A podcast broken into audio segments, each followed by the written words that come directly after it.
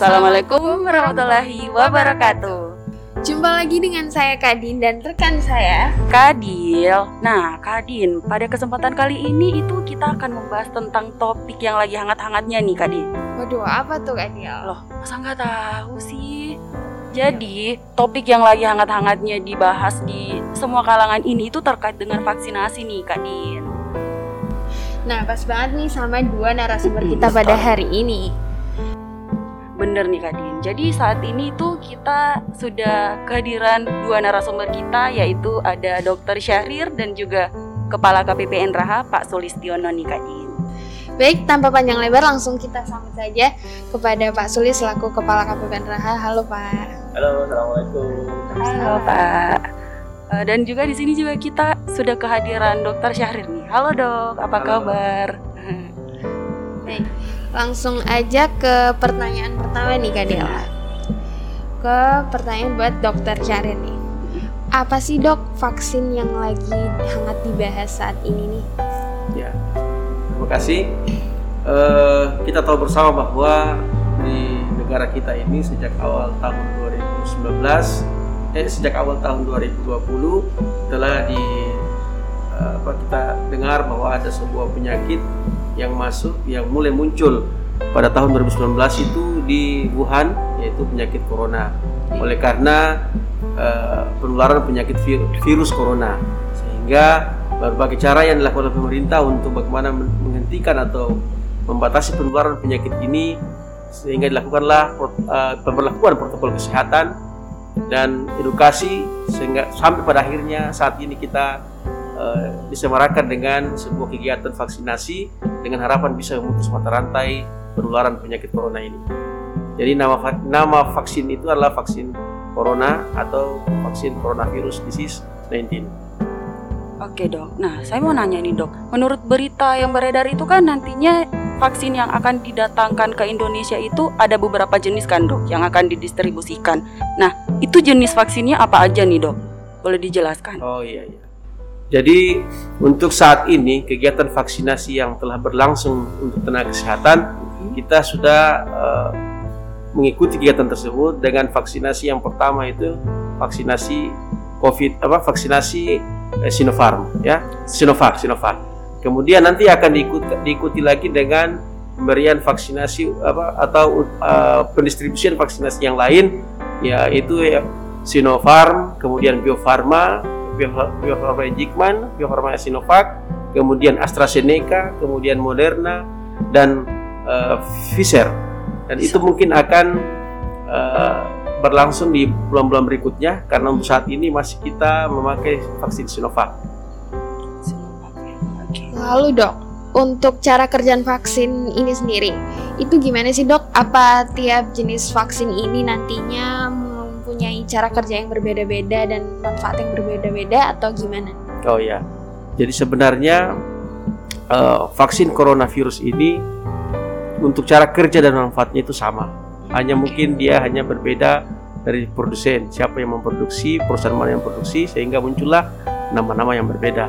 Tetapi secara umum bahwa eh, mekanisme kerja vaksin ini adalah bagaimana eh, membentuk antibodi dalam tubuh kita. Jadi vaksin ini mengandung kuman corona yang diinaktifkan atau kuman yang dimatikan.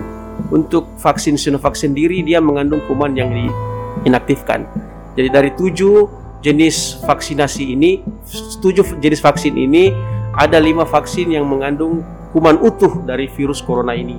Sementara ada dua dua dua, vir- dua jenis vaksin yang lain yaitu eh, vaksin terakhir itu eh, Pfizer dan eh, Moderna dia mengandung mRNA. mRNA itu adalah bagian dari virus, bukan virus yang bukan virus yang utuh. Dia bagian dari virus yang diambil kemudian disuntikan ke dalam tubuh manusia. Jadi itu.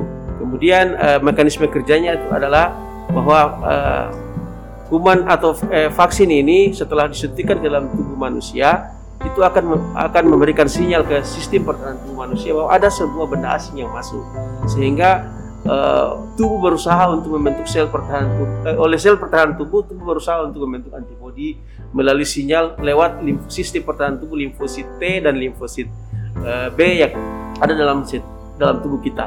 Sehingga memberikan memberikan rekaman ke dalam tubuh kita bahwa oh ada ada ada sebuah benda asing yang masuk. Sehingga dia berusaha untuk membentuk antibodi untuk melawan benda asing itu.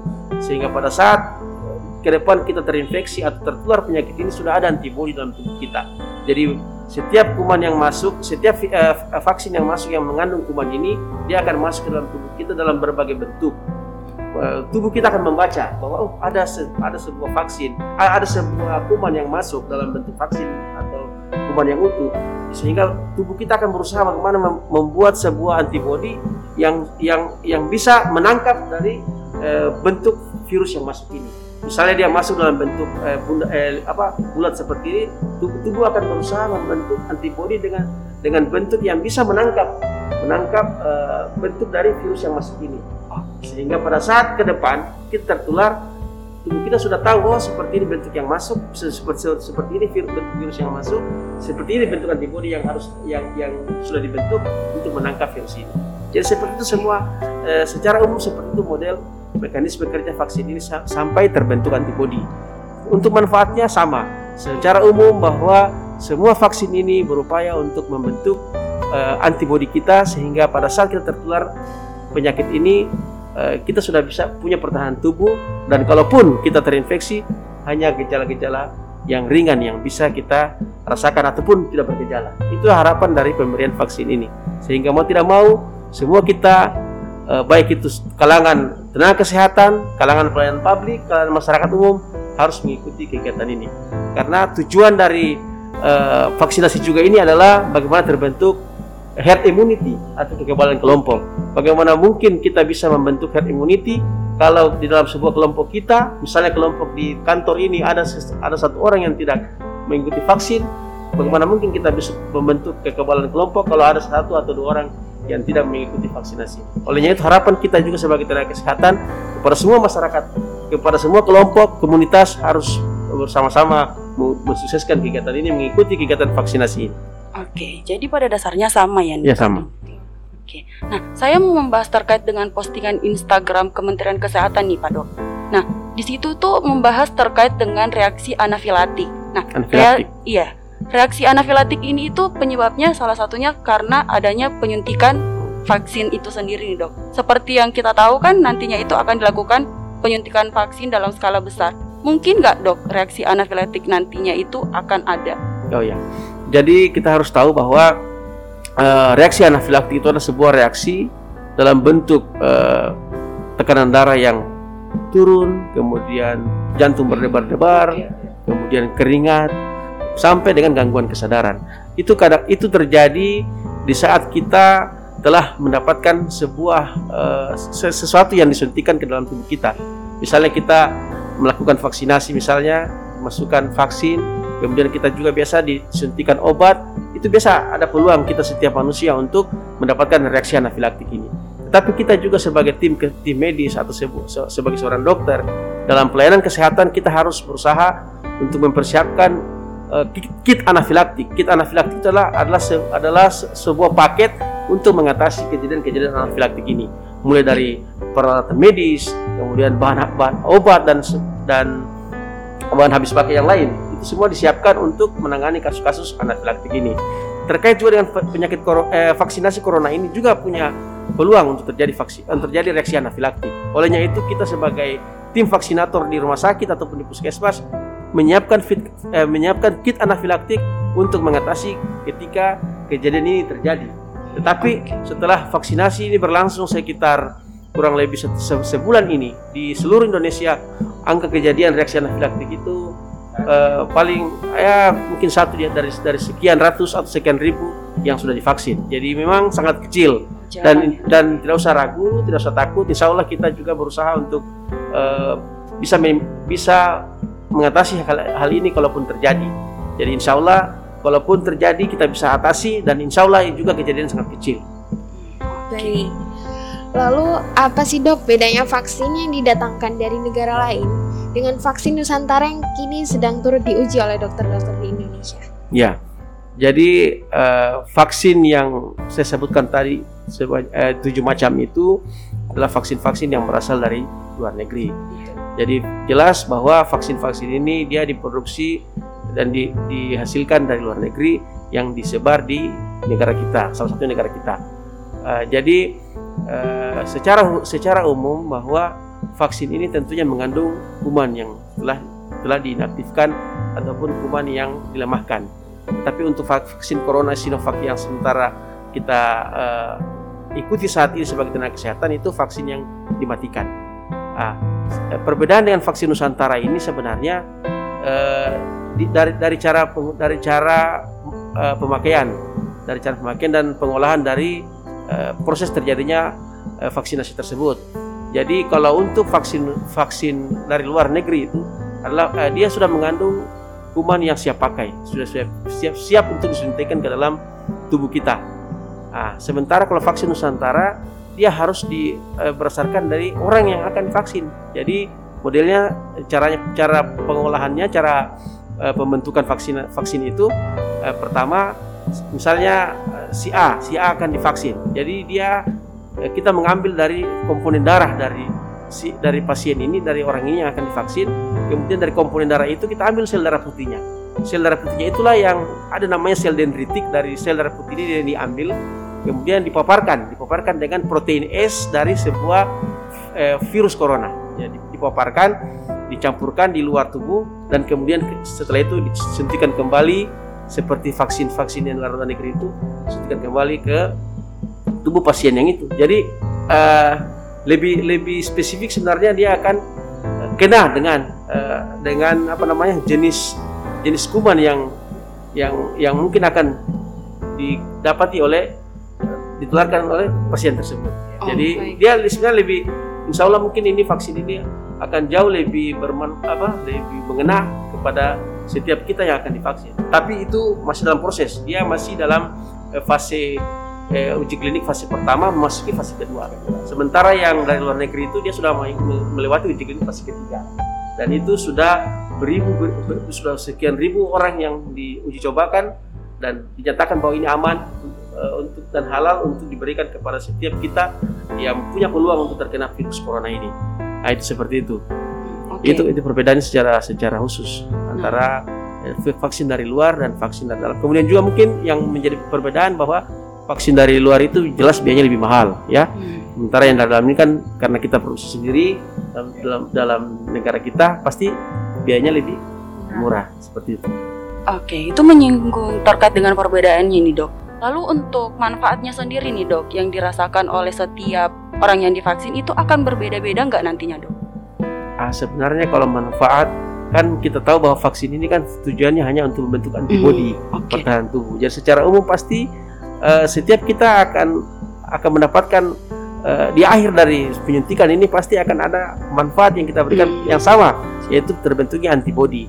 Sehingga dengan antibodi itulah kita harapkan tingkat penularan penyakit itu lebih rendah dan oh, kalaupun iya. kita tertular gejala yang ditimbulkan itu sangat ringan seperti itu jadi sama manfaat yang didapatkan antara oh. satu dengan yang lain baik lalu ke sisi penerima vaksin nih dok siapa aja sih dok yang bisa menerima vaksin ini apakah ada syarat-syarat khususnya oh ya jadi sebenarnya setelah diadakan penelitian saat saat awal dari vaksinasi ini saat perencanaan dan sampai pembuatan vaksin ini memang uh, untuk untuk sasaran dari pemberian vaksin ini yaitu usia 18 sampai 59 tahun. Mungkin karena usia ini adalah usia sebuah usia yang produktif. Tapi untuk saat ini juga di atas 60 tahun sudah mulai digalakan karena ada beberapa tempat vaksinasi itu ada usia-usia di atas 60 tahun dengan mungkin eh, kriteria-kriteria bahwa memang dari sisi kesehatan memungkinkan karena kalau juga tidak memungkinkan meskipun usia 18 sampai 59 tahun pasti ditunda karena ada tiga ada tiga kategori pemberian vaksin ini. Yang pertama e, boleh divaksin, e, ditunda pemberian vaksin dan sama sekali tidak bisa divaksin. Yang yang bisa divaksin itu adalah orang yang memang sehat, yang tidak ada penyakit komorbid, kemudian dia juga dalam keadaan yang sehat, tidak dalam tidak tidak dalam eh, dalam keadaan batuk, tidak dalam keadaan demam, tidak dalam keadaan sesak, itu semua. Kemudian dia juga tidak tidak dalam keadaan hamil, kemudian dia tidak menderita penyakit autoimun, tidak menderita, eh, tidak menderita, eh, tidak menderita penyakit eh, HIV, kemudian penyakit paru obstruksi kronis dan penyakit-penyakit lain. Pokoknya dalam keadaan, dalam keadaan sehat. Kemudian orang yang yang ditunda pemberian vaksin misalnya dia dalam keadaan demam kemudian dia dalam keadaan batuk pilek yang mungkin uh, peluang untuk sakit itu ada uh, kemudian dia sedang sedang hamil itu ditunda nanti sudah melahirkan baru bisa divaksin tensinya juga kalau tensinya dalam keadaan yang tinggi di atas 180 itu juga ditunda kecuali kalau dia punya riwayat hipertensi yang kronis kemudian peluang untuk menderita uh, untuk mendapatkan serangan jantung atau mungkin dia sudah pernah serangan jantung oleh karena hipertensi yang sudah kronis itu kemungkinan tidak bisa divaksin. Karena dia ada peluang untuk mendapatkan penyakit jantung. Karena memang untuk penyakit jantung yang sudah kronis yang sudah yang sudah gagal jantung yang sudah pemasangan cincin itu tidak, divaksin. Dan juga kalau dia menderita penyakit gagal ginjal yang sudah menjalani hemodialisa yang yang rutin ya. itu juga tidak bisa vaksin. Kemudian eh, itu, itu itu itu yang ditunda. Kemudian yang tidak bisa divaksin yang tadi saya bilang gagal ginjal, gagal jantung, dia sementara apa eh, penyakit kelainan darah, misalnya leukemia, itu. Kalau pasien-pasien atau orang-orang yang sudah punya riwayat transfusi, tapi transfusi kausa eh, oleh karena kekurangan darah atau mungkin mau dioperasi, ya. itu tetap bisa divaksin. Itu tidak masalah. Kecuali memang ada kelainan darah, itu tidak bisa sama sekali itu sama sekali tidak bisa divaksin atau kontraindikasi mutlak. Oke, itu dia nih Kadin. Nah, kabarnya juga Pak Dokter ini udah divaksin ya. Bisa diceritakan sedikit pengalamannya nih dok, apakah sudah merasakan manfaatnya sendiri ya. dari vaksin itu? Jadi memang uh, pemberian vaksin ini harapannya adalah terbentuknya antibodi. Jadi sesuai hasil penelitian bahwa setelah disuntik yang pertama itu eh, antibodi yang terbentuk itu nanti di, yang maksimal antibodi terbentuk nanti di hari ke-28 ya. Hmm. Jadi kami selalu sampaikan kepada teman-teman tenaga kesehatan yang sudah divaksin bahwa ketika telah divaksin jangan jangan berpikir bahwa oh saya sudah kebal ini, saya sudah kebal sehingga leluasa melakukan aktivitas tanpa protokol kesehatan. Ini yang berbahaya karena ada beberapa kejadian di, di suatu tempat setelah divaksin ternyata tiba-tiba dia demam, eh, tiga hari kemudian dia demam, dia batuk, dan dan diperiksa eh, ternyata dia corona. Dia dia positif corona terkonfirmasi. Sehingga ini menjadi masalah. Kadang-kala orang berpikir oh ini karena vaksinnya. Padahal tidak. Memang saat itu belum terbentuk antibodi sehingga peluang untuk terkena penyakit corona ini sangat masih, masih sangat besar.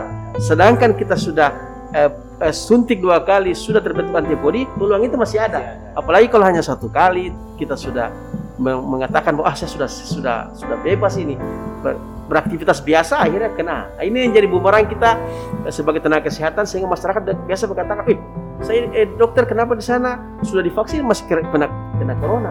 Setelah kita gali ternyata dia yang tidak tidak lagi berprotokol kesehatan, sementara dia baru satu kali suntik. Jadi memang setelah suntik pertama antibodi terbentuk itu nanti di hari ke-28. Nah, jadi memang vaksin pertama itu adalah vaksin yang primer namanya vaksin primer Nah, itu diberikan dengan harapan uh, memicu uh, sel pertahanan tubuh untuk membentuk antibodi. Kemudian vaksin kedua di hari ke-14 itu namanya vaksin booster. Dia vaksin penguat. Jadi antibodi yang sudah mulai terbentuk dia kuatkan sehingga di hari ke-28 betul-betul kita sudah punya antibodi yang yang yang yang apa namanya yang mampu untuk menangkal uh, penularan penyakit ini. Tetapi ingat bahwa setelah hari ke-28 dan seterusnya jangan kita merasa bahwa dengan antibodi yang terbentuk ini kita sudah leluasa tidak berprotokol kesehatan. Karena peluang itu tetap ada. Setelah hari ke-28 tetap kita uh, melakukan aktivitas biasa tetapi tetap memakai protokol kesehatan dan tetap berusaha untuk memperbaiki imunitas kita. Apalagi kita yang punya aktivitas besar punya aktivitas setiap hari kantoran dan sebagainya kita berharap semua uh, semua kita memaksimalkan untuk mengkonsumsi makanan-makanan yang bergizi kalau boleh ada vitamin karena meskipun sudah divaksin hal-hal ini jangan dihilangkan tetap kebiasaan kita tetap dilakukan sehingga kita betul-betul bisa terhindar dari penularan penyakit ini. Hmm, Oke, jadi seperti itu nih tadi. Nah, saya mau beralih ke Pak Sulis nih yang tahu terkait dengan kebijakan pemerintah. Nah, banyak sekali perdebatan-perdebatan yang terjadi di kalangan masyarakat nih, Pak, terkait dengan vaksin ini. Masyarakat itu menjadi ragu nih, Pak ada nggak langkah yang diambil oleh pemerintah untuk menekan persepsi masyarakat yang ragu terhadap vaksin ini? Baik, terima kasih Mbak Dida, eh, Mbak Dila. Jadi uh, persepsi masyarakat itu kan terbentuk dari uh, banyak hal, terutama hmm. adalah uh, beredarnya uh, berita-berita hoax, berita-berita yang uh, beredar di media sosial yang belum tentu teruji kebenarannya. Inilah yang kemudian mempengaruhi banyak persepsi masyarakat. Oleh karena itu, pemerintah baik di pusat, pemerintah provinsi, kabupaten kota sudah membentuk tim Satgas penanganan COVID-19 di mana seluruh tim Satgas di semua level pemerintah itu selalu memberikan edukasi kepada masyarakat. Kita bisa melihat di televisi setiap hari ada uh, konferensi pers yang disampaikan oleh uh, tim Satgas COVID di uh, pemerintah pusat. Harapannya ini mampu menangkal berita-berita hoax yang beredar di masyarakat. Banyak beredar berita-berita di masyarakat baik itu terkait dengan apa namanya proses uh, pengembangan vaksin itu sendiri, kemudian proses tingkat halal atau tidaknya, efektivitas dari uh, vaksin dan macam-macam uh, termasuk dampak-dampak vaksin yang tadi disampaikan Pak Dokter. Ada yang katanya baru disuntik tiga hari kemudian ternyata positif corona. Padahal kan memang tadi disampaikan bahwa meskipun sudah disuntik butuh waktu untuk itu kekebalan tubuhnya itu bisa optimal. Karena misalnya tadi disebutkan uh, efektif setelah hari ke-28 gitu dari vaksin vaksinasi yang pertama. Karena itu pemerintah tadi saya sampaikan sudah atau selalu memberikan uh, edukasi uh, penyampaian update informasi-informasi terbaru terkait dengan perkembangan penanganan pandemi COVID. Makanya harapannya uh, hoax-hoax yang beredar di masyarakat ini bisa kita minimalisir. Tapi kepada masyarakat juga kita harus menyampaikan bahwa jangan percaya kepada berita-berita yang tidak jelas sumbernya, tidak jelas kebenarannya. Pastikan kalau mendapat informasi, konfirmasi kepada pemerintah atau pihak yang berwenang karena uh, banyak orang-orang yang tidak bertanggung jawab menyebarkan berita-berita yang belum tentu kebenarannya. Tapi ada beberapa hal yang ingin saya sampaikan pada kesempatan ini uh, dari apa namanya uh, program vaksinasi yang telah di uh, yang dilaksanakan oleh pemerintah. Yang pertama adalah bahwa terkait dengan uh, barangnya sendiri, vaksin itu sendiri. Jadi vaksin ini yang sekarang sedang uh, apa diedarkan dan sudah dilakukan vaksinasi ke tahap satu tahap kedua kepada uh, apa namanya tenaga kesehatan, pejabat publik dan sebagainya itu telah lolos uji klinik. Jadi tidak uh, dalam proses produksi sebuah vaksin jenis apa pun, vaksin apa pun, BCG, TBC, macam-macam yang dulu kita kenal, itu tidak uh, apa namanya, tidak bisa uh, sembarangan gitu. Artinya untuk pengujian vaksin ini sendiri sudah melalui, melalui beberapa tahap baik praklinis maupun tahapan klinis. Tidak mungkin vaksin yang tidak lolos di uji praklinis kemudian bisa masuk ke tahap berikutnya. Pasti akan di stop di situ, diperbaiki lagi, dilakukan pengujian lagi sampai bisa lolos tahap praklinis.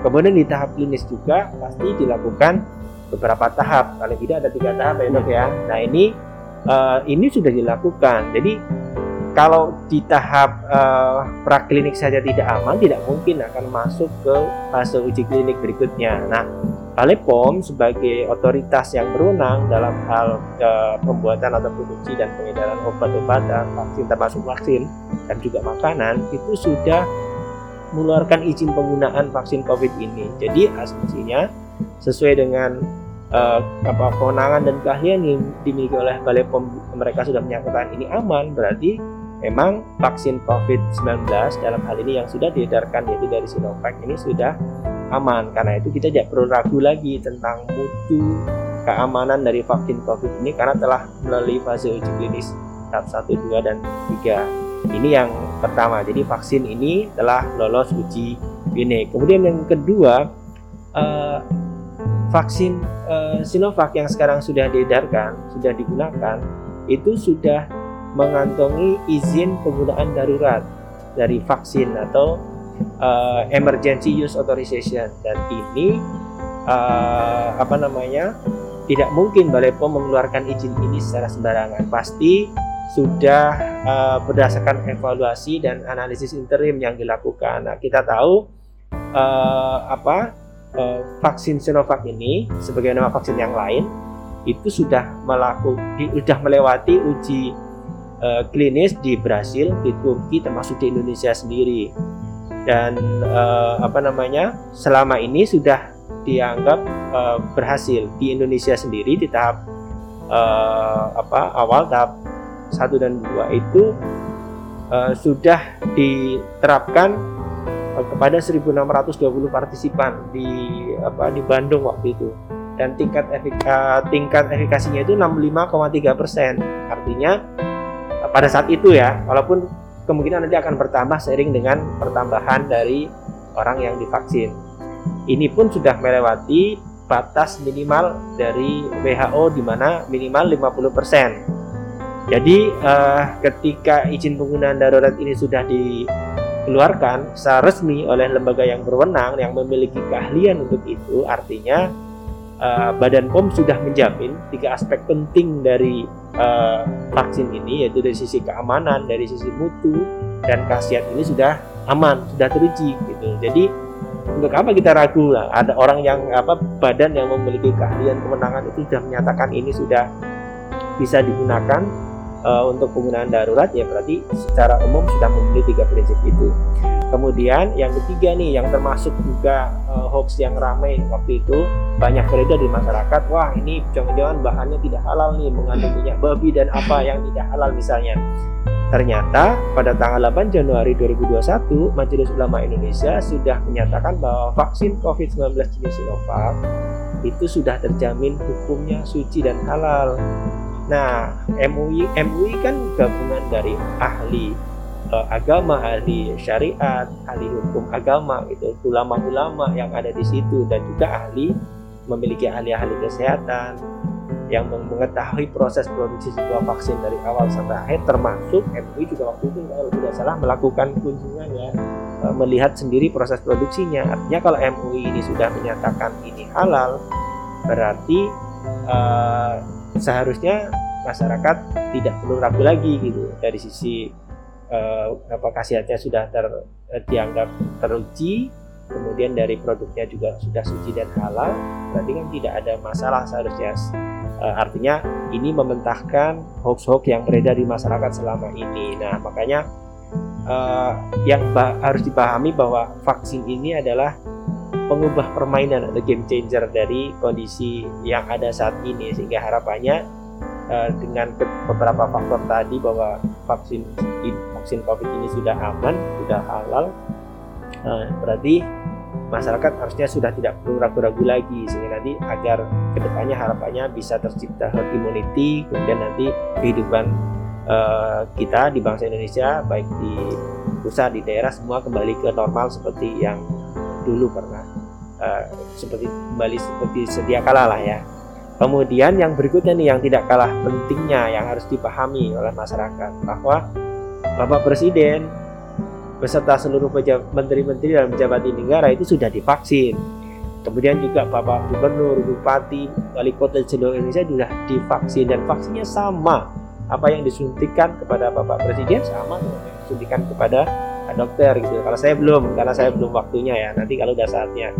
Intinya kita tahu bahwa standar pengamanan terhadap kepala negara, pejabat tinggi negara itu sangat tinggi. Beliau jangankan suntikan yang langsung suntikan ke beliau makanan sehari-hari saja selalu dicek oleh uh, tim khusus yang di, yang menangani uh, apa namanya dan presiden selalu didamping oleh tim ahli uh, kedokteran dari kepresidenan artinya kalau bapak presiden sudah disuntik oleh vaksin ini yang vaksinnya sama dengan yang disuntikkan yang didarkan ke seluruh Indonesia berarti uh, berarti memang aman gitu tidak ada uh, apa namanya uh, sudah sudah terbukti aman, tidak ada risiko yang besar gitu. Sehingga eh, harapannya ini menjadi contoh bagi kita masyarakat bahwa pemerintah sudah menyediakan vaksin yang terbukti secara klinis, kemudian aman, halal, dan juga dari sisi dampaknya sangat minim. Artinya bahkan presiden sendiri, pejabat tinggi negara, gubernur wali kota juga sudah uh, divaksin dengan vaksin yang sama sehingga harapannya nanti masyarakat tidak lagi was-was dan tidak percaya dengan hoax-hoax yang beredar. Nah ini hal yang ingin kami sampaikan juga bahwa uh, untuk mendapatkan vaksin ini pemerintah sudah bekerja sangat keras karena saat ini ada 215 negara yang berebut untuk mendapatkan vaksin dari produsen-produsen yang tidak terlalu banyak sebetulnya saat ini. Mungkin hanya ada 5 dari 7 jenis vaksin yang ada itu mungkin aja 5 yang berupa 5 perusahaan yang sudah memproduksi secara massal dan itu tidak mudah. Artinya kita harus berebut uh, apa namanya dengan negara-negara lain gitu karena negara lain kan juga butuh vaksin dalam jumlah besar Artinya jumlah penduduknya berapa? Dikalikan dua minimal kan? Belum kalau diasumsi kalau ada yang rusak, kalau ada yang uh, apa uh, mungkin rusak pada saat pengiriman atau seperti apa atau pada saat penyimpanan misalnya. Karena ada requirement khusus ya dok ya dari pendinginan lemari pendingin dan sebagainya mungkin ada yang kerusakan. Sehingga pasti setiap negara punya uh, punya uh, apa mencari vaksin sebesar dua kali dari penduduknya ditambah dengan jumlah tambahan untuk pengamanan kalau ada yang rusak. Nah saat ini uh, Indonesia sudah mendapatkan alokasi sebanyak 329 juta 500 ribu dos, uh, dosis vaksin. Nah kemudian ada opsi tambahan sebesar 334 juta dosis sehingga total uh, Indonesia sudah mendapatkan 663,5 juta kurang lebih dari kebutuhan 426,8 uh, juta dosis. Artinya uh, dari sisi ketersediaan, insya Allah mudah-mudahan semuanya aman. Belum lagi ditambah dengan vaksin yang sedang dikembangkan oleh secara mandiri oleh Indonesia sendiri tadi disebutkan Pak Dokter ada vaksin Nusantara sehingga nanti ke depan harapannya uh, dari sisi jumlah dari sisi karakteristik mungkin apa karakteristik uh, uh, penduduk uh, atau warga negara Indonesia semua bisa tercover baik dari vaksin yang massal dari tujuh jenis tadi ditambah vaksin Nusantara yang mungkin lebih spesifik kepada masing-masing uh, karakteristik masing-masing calon pasien yang akan menerima vaksinasi ini. Jadi harapannya ini menimbulkan kepercayaan pada publik bahwa pemerintah sudah bekerja optimal untuk uh, mengatasi pandemi ini dengan baik. Mungkin itu Kak Jadi gitu nih Kak Lalu dari sisi perekonomian nih Mas Manis. Yeah. Bagaimana dari sisi perekonomian apabila nantinya vaksin yang didatangkan ini ternyata efektif? Ya. Apa dampak ekonominya terhadap Indonesia? Nah, ini yang menarik nih, Pak Dokter. Kami di Kementerian Keuangan tentu uh, apa namanya merasakan dan kita semua sebetulnya merasakan bahwa pandemi Covid ini di tahun 2020 itu tentu sangat berat dampaknya terhadap uh, fiskal kita. Namun pemerintah sudah melakukan banyak langkah untuk memastikan bahwa kondisi fiskal kita aman sehingga uh, apa namanya uh, mudah-mudahan dengan adanya berita-berita baik ya yang kemudian uh, artinya progres kemajuan penanganan pandemi ini terutama di Indonesia ini semakin uh, bagus tentu harapannya uh, akan kembali memulihkan perekonomian kita. Jadi yang perlu dipahami oleh kita semua yang pertama bahwa secara umum tidak ada masalah sebetulnya di dalam fundamental perekonomian di Indonesia baik mikro maupun makro dan moneter. Karena memang uh, kondisi yang terjadi di tahun 2020 itu berbeda dengan krisis tahun 98, krisis tahun 2008 gitu. Berbeda. Pada saat ini kondisi eh, fiskal kita, makro kita jauh lebih kuat dari dari apa yang terjadi pada uh, periode krisis yang lalu. Nah, ini yang uh, perlu dipahami oleh kita semua.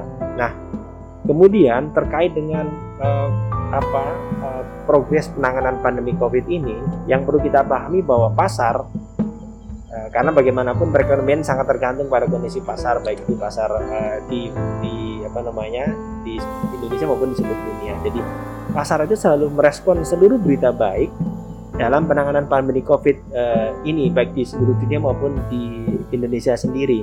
Seperti keberhasilan pengujian vaksin itu akan langsung berpengaruh pada perekonomian. Bahkan hanya berita keberhasilan pengujian itu sudah berpengaruh itu apalagi kalau berita baik itu berupa uh, keterujian vaksin misalnya kemudian diikuti dengan vaksinasi massal ini tentu akan berdampak kepada perekonomian negara kita sehingga nanti akan berdampak juga kepada fiskal uh, apa APBN kita.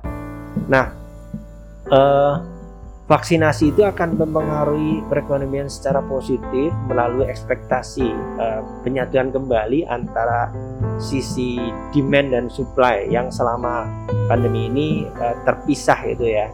Jadi kita tahu bahwa jadi tadi prinsip awal yang saya sampaikan di awal kan bahwa tidak ada masalah perekonomian di dalam perekonomian kita sebetulnya. Cuma gara-gara uh, pandemi ini kan ada pembatasan aktivitas masyarakat ada banyak perusahaan-perusahaan yang kemudian menghentikan usahanya dan kemudian akhirnya berdampak kepada pemutusan hubungan kerja atau merumahkan karyawannya baik sementara atau yang ada yang sampai seterusnya gitu. Walaupun kita berharap nanti setelah ini kembali normal tentu mereka dipanggil kembali harapan kita. Nah eh, apa namanya? Perusahaan-perusahaan yang tutup toko-toko yang pasar-pasar yang tutup, toko-toko yang tidak buka atau dibatasi jam bukanya. Kemudian masyarakat juga takut pada keluar rumah, kemudian dibat karena memang dibatasi juga aktivitas luarnya, otomatis kan menyebabkan kegiatan perekonomian itu turun, ya kan? Aktivitas perekonomian turun. Nah, artinya demandnya, uh, supply-nya turun karena banyak yang tutup pabriknya. Kemudian akhirnya uh, demandnya juga turun karena orang uh, dirumahkan, orang tidak bisa bekerja di pasar, tidak beraktivitas, akhirnya tidak ketemu nih antara demand dan supply itu yang telah yang terjadi gitu. Nah, uh, apa harapan kita dengan adanya apa namanya vaksinasi ini uh, tentu akan kembali menaikkan demand dan supply-nya. Makanya pemerintah selalu dalam mempengaruhi perekonomian uh, atau dampak dari pandemi ini selalu di, di, di treatment dari sisi demand maupun dari sisi supply.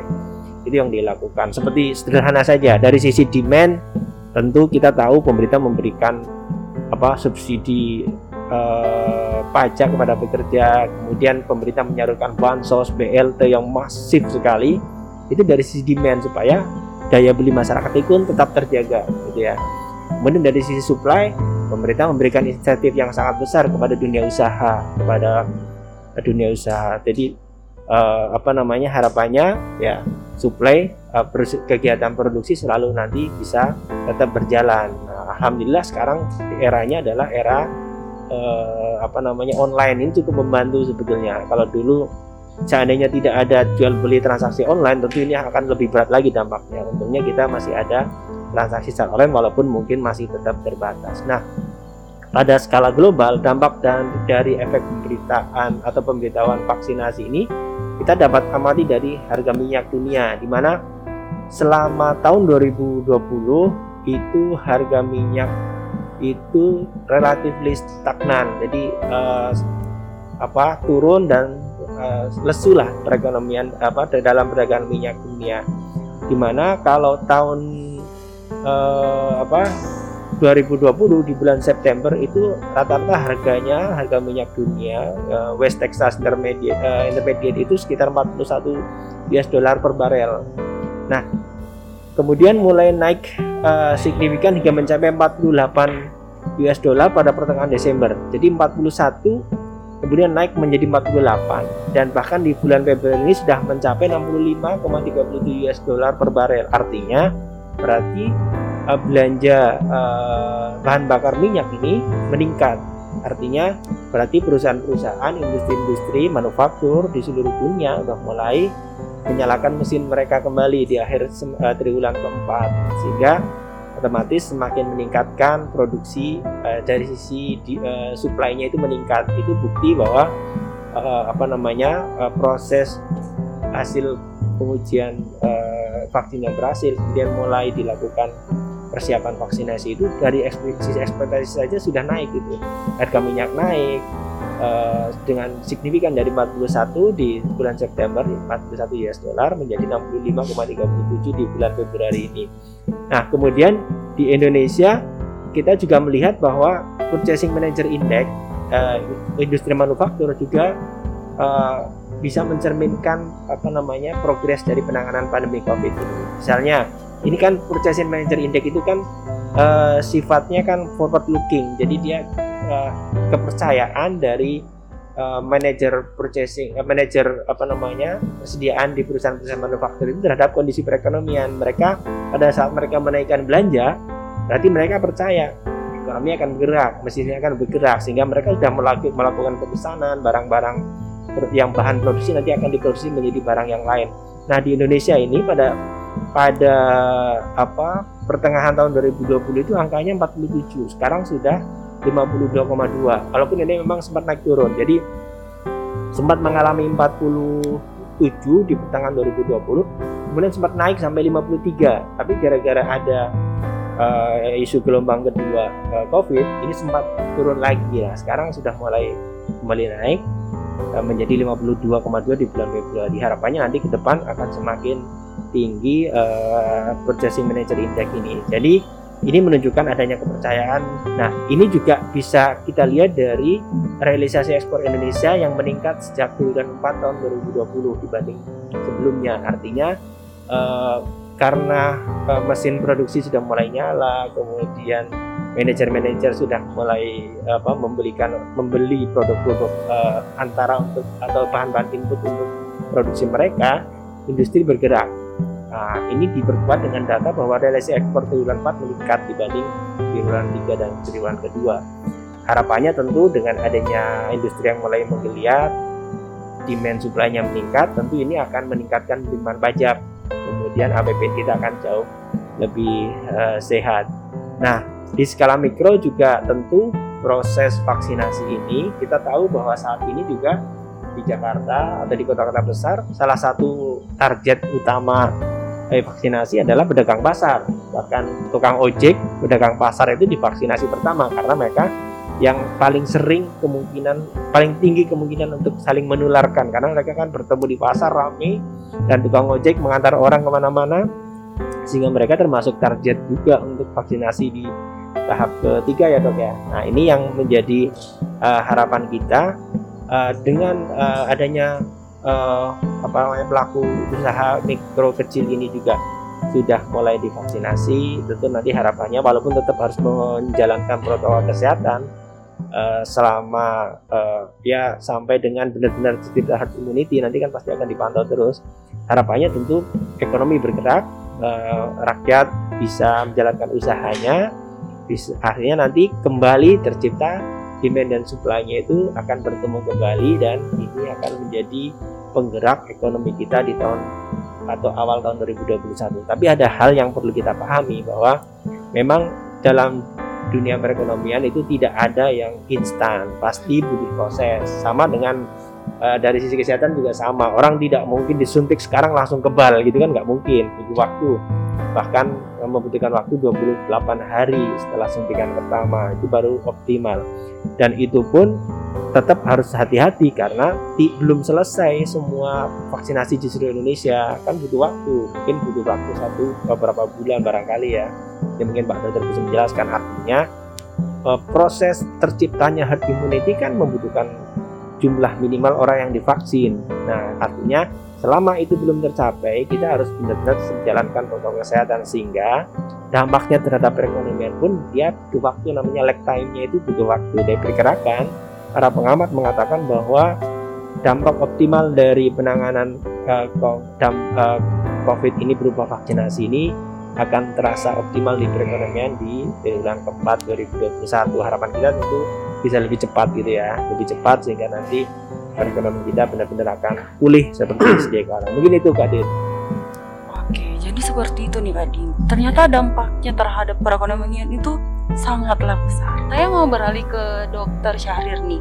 Sekaligus mungkin ini itu uh, jadi pertanyaan terakhir nih dok. Apakah nantinya itu setelah dilakukan vaksinasi dalam skala besar nih dok, masyarakat itu bisa kembali beraktivitas seperti biasanya ataukah perlu karantina dulu dok atau bagaimana? Ya, jadi eh, pada pemberian vaksinasi ini akan dilakukan dengan memakai sistem empat meja ya. Yang meja mulai dari pendaftaran, meja pertama, meja kedua itu penyuntik eh, screening dan pemeriksaan kesehatan, kemudian meja ketiga itu uh, pemberian vaksinasi, pemberian vaksin, dan keempat itu meja observasi. Di meja observasi inilah kita akan melihat setelah disuntik apa ada ada keluhan yang ditimbulkan dari ya. vaksin ini. Memang kita sadar bahwa uh, yang namanya pemberian obat melalui suntik ini pasti ada efek yang diberikan. Tetapi kalau juga hanya efek nyeri itu biasa karena ini hanya nyeri ringan. Jadi setelah setengah jam ketika tidak ada keluhan yang berat, misalnya dia sesak atau tiba-tiba perasaan tidak nyaman atau mungkin bahkan pingsan, itu kita bisa persilakan untuk beraktivitas seperti biasa. Tetap ingat bahwa ini hanya sebuah ikhtiar. Tetap Ya. menjadi, menjaga protokol kesehatan. Dan saya harapkan juga kepada semua kita bahwa sukseskanlah vaksinasi ini karena ini seperti yang dikatakan tadi oleh Pak Sulis bahwa memang ini sudah teruji Ya. baik secara uji eh, mulai dari uji praklinis sampai klinis begitu juga dan kehalalannya sudah Ya. semua karena tidak mungkin sesuatu yang ingin diberikan untuk masyarakat secara umum oleh pemerintah kita tidak mungkin eh, melakukan tanpa adanya pengujian dan tidak mungkin juga pemerintah melakukan sesuatu untuk merugikan masyarakat. Itu yang harus kita ingat. Sehingga saya selalu katakan di mana pun di mana pun saya berada ketika diberikan kesempatan seperti ini saya selalu sampaikan kepada masyarakat bahwa sukseskanlah vaksin ini. Jangan kita pernah takut janganlah kita percaya percaya dengan berita hoax karena semua sudah mele- melewati uji klinis dan uji kehalalan. Dan semua pengujian pengujian sudah dilakukan. Dan semua itu dilakukan hanya bagaimana supaya pandemi ini berakhir. Sampai kapan pun kita mau eh, sampai kapan sampai kapan kita harus eh, lari dari vaksinasi ini atau menghindari vaksinasi ini? Karena kita semua punya tujuan yang sama bagaimana kita bisa Ya. keluar dari pandemi ini. Karena kalau kita bisa keluar dari pandemi ini insya Allah semua semua elemen pemerintahan elemen apa sisi ekonomi sisi kesehatan itu akan terobati dengan dengan baik karena memang saat ini kita sakit sakitnya kita bukan hanya dari sisi kesehatan tapi ekonomi juga kita eh, sempat sakit dan mungkin ke depan kita bisa eh, lewati itu semua ke- ketika kita semua punya komitmen yang satu untuk mensukseskan semua kegiatan semua eh, program pemerintah termasuk vaksinasi yang saya kira mungkin itu saja eh, yang saya sampaikan dari apa namanya pernyataan-pernyataan terakhir saya. Tetap kita melakukan apa namanya eh, 3M dan 3T T itu 3T itu adalah tracking tes dan treatment itu Ya. mungkin harus bekerjasama dengan eh, tim dari dari kesehatan ya Oke, jadi seperti itu Kak Din. Tetap harus aware Betul. sama diri sendiri. Jadi seperti itu ya dok. Ya, gimana nih Kak Del? Siap nggak untuk eh, melakukan vaksin? Hah, siap dong Kak Din. Nah, kita kan ini sebagai penggawa keuangan itu harus dalam keadaan tetap sehat gitu kan Din. Betul. Untuk mengawal ataupun eh, mendukung pemerintahan dari segi dari sektor belanja negara. Baik, eh, nggak kerasa kita udah di ujung pembicaraan nih Kak Del. Aduh, cepet banget ya Kak Din. Padahal Aduh. informasinya mungkin masih ada. Iya, bener bener. Itu dia hasil bincang kita hari ini. Terima kasih kepada Dr. Syahrir yang telah meluangkan waktunya berbagi informasi penting terkait vaksinasi COVID-19 dan juga terima kasih kepada Pak Solis yang telah menyempatkan waktunya di di tengah kesibukannya. Oke, jadi sekian podcast pada kesempatan kali ini. Jangan lupa untuk terus patuhi protokol kesehatan di tengah pandemik ini dengan gerakan 3M. Nah, Kak Din, tahu nggak nih 3M itu apa? Tadi udah disinggung tuh sama dokter. Apa tuh Kak Dia? Nah, 3M itu yaitu menjaga jarak, mencuci tangan, dan memakai masker. Dan juga 1M, menantikan podcast kami selanjutnya. Oke, jadi sekian dan terima kasih. Saya Kadil. Dan saya Kadien. Terima kasih. Wassalamualaikum warahmatullahi wabarakatuh. Salam perbendaharaan.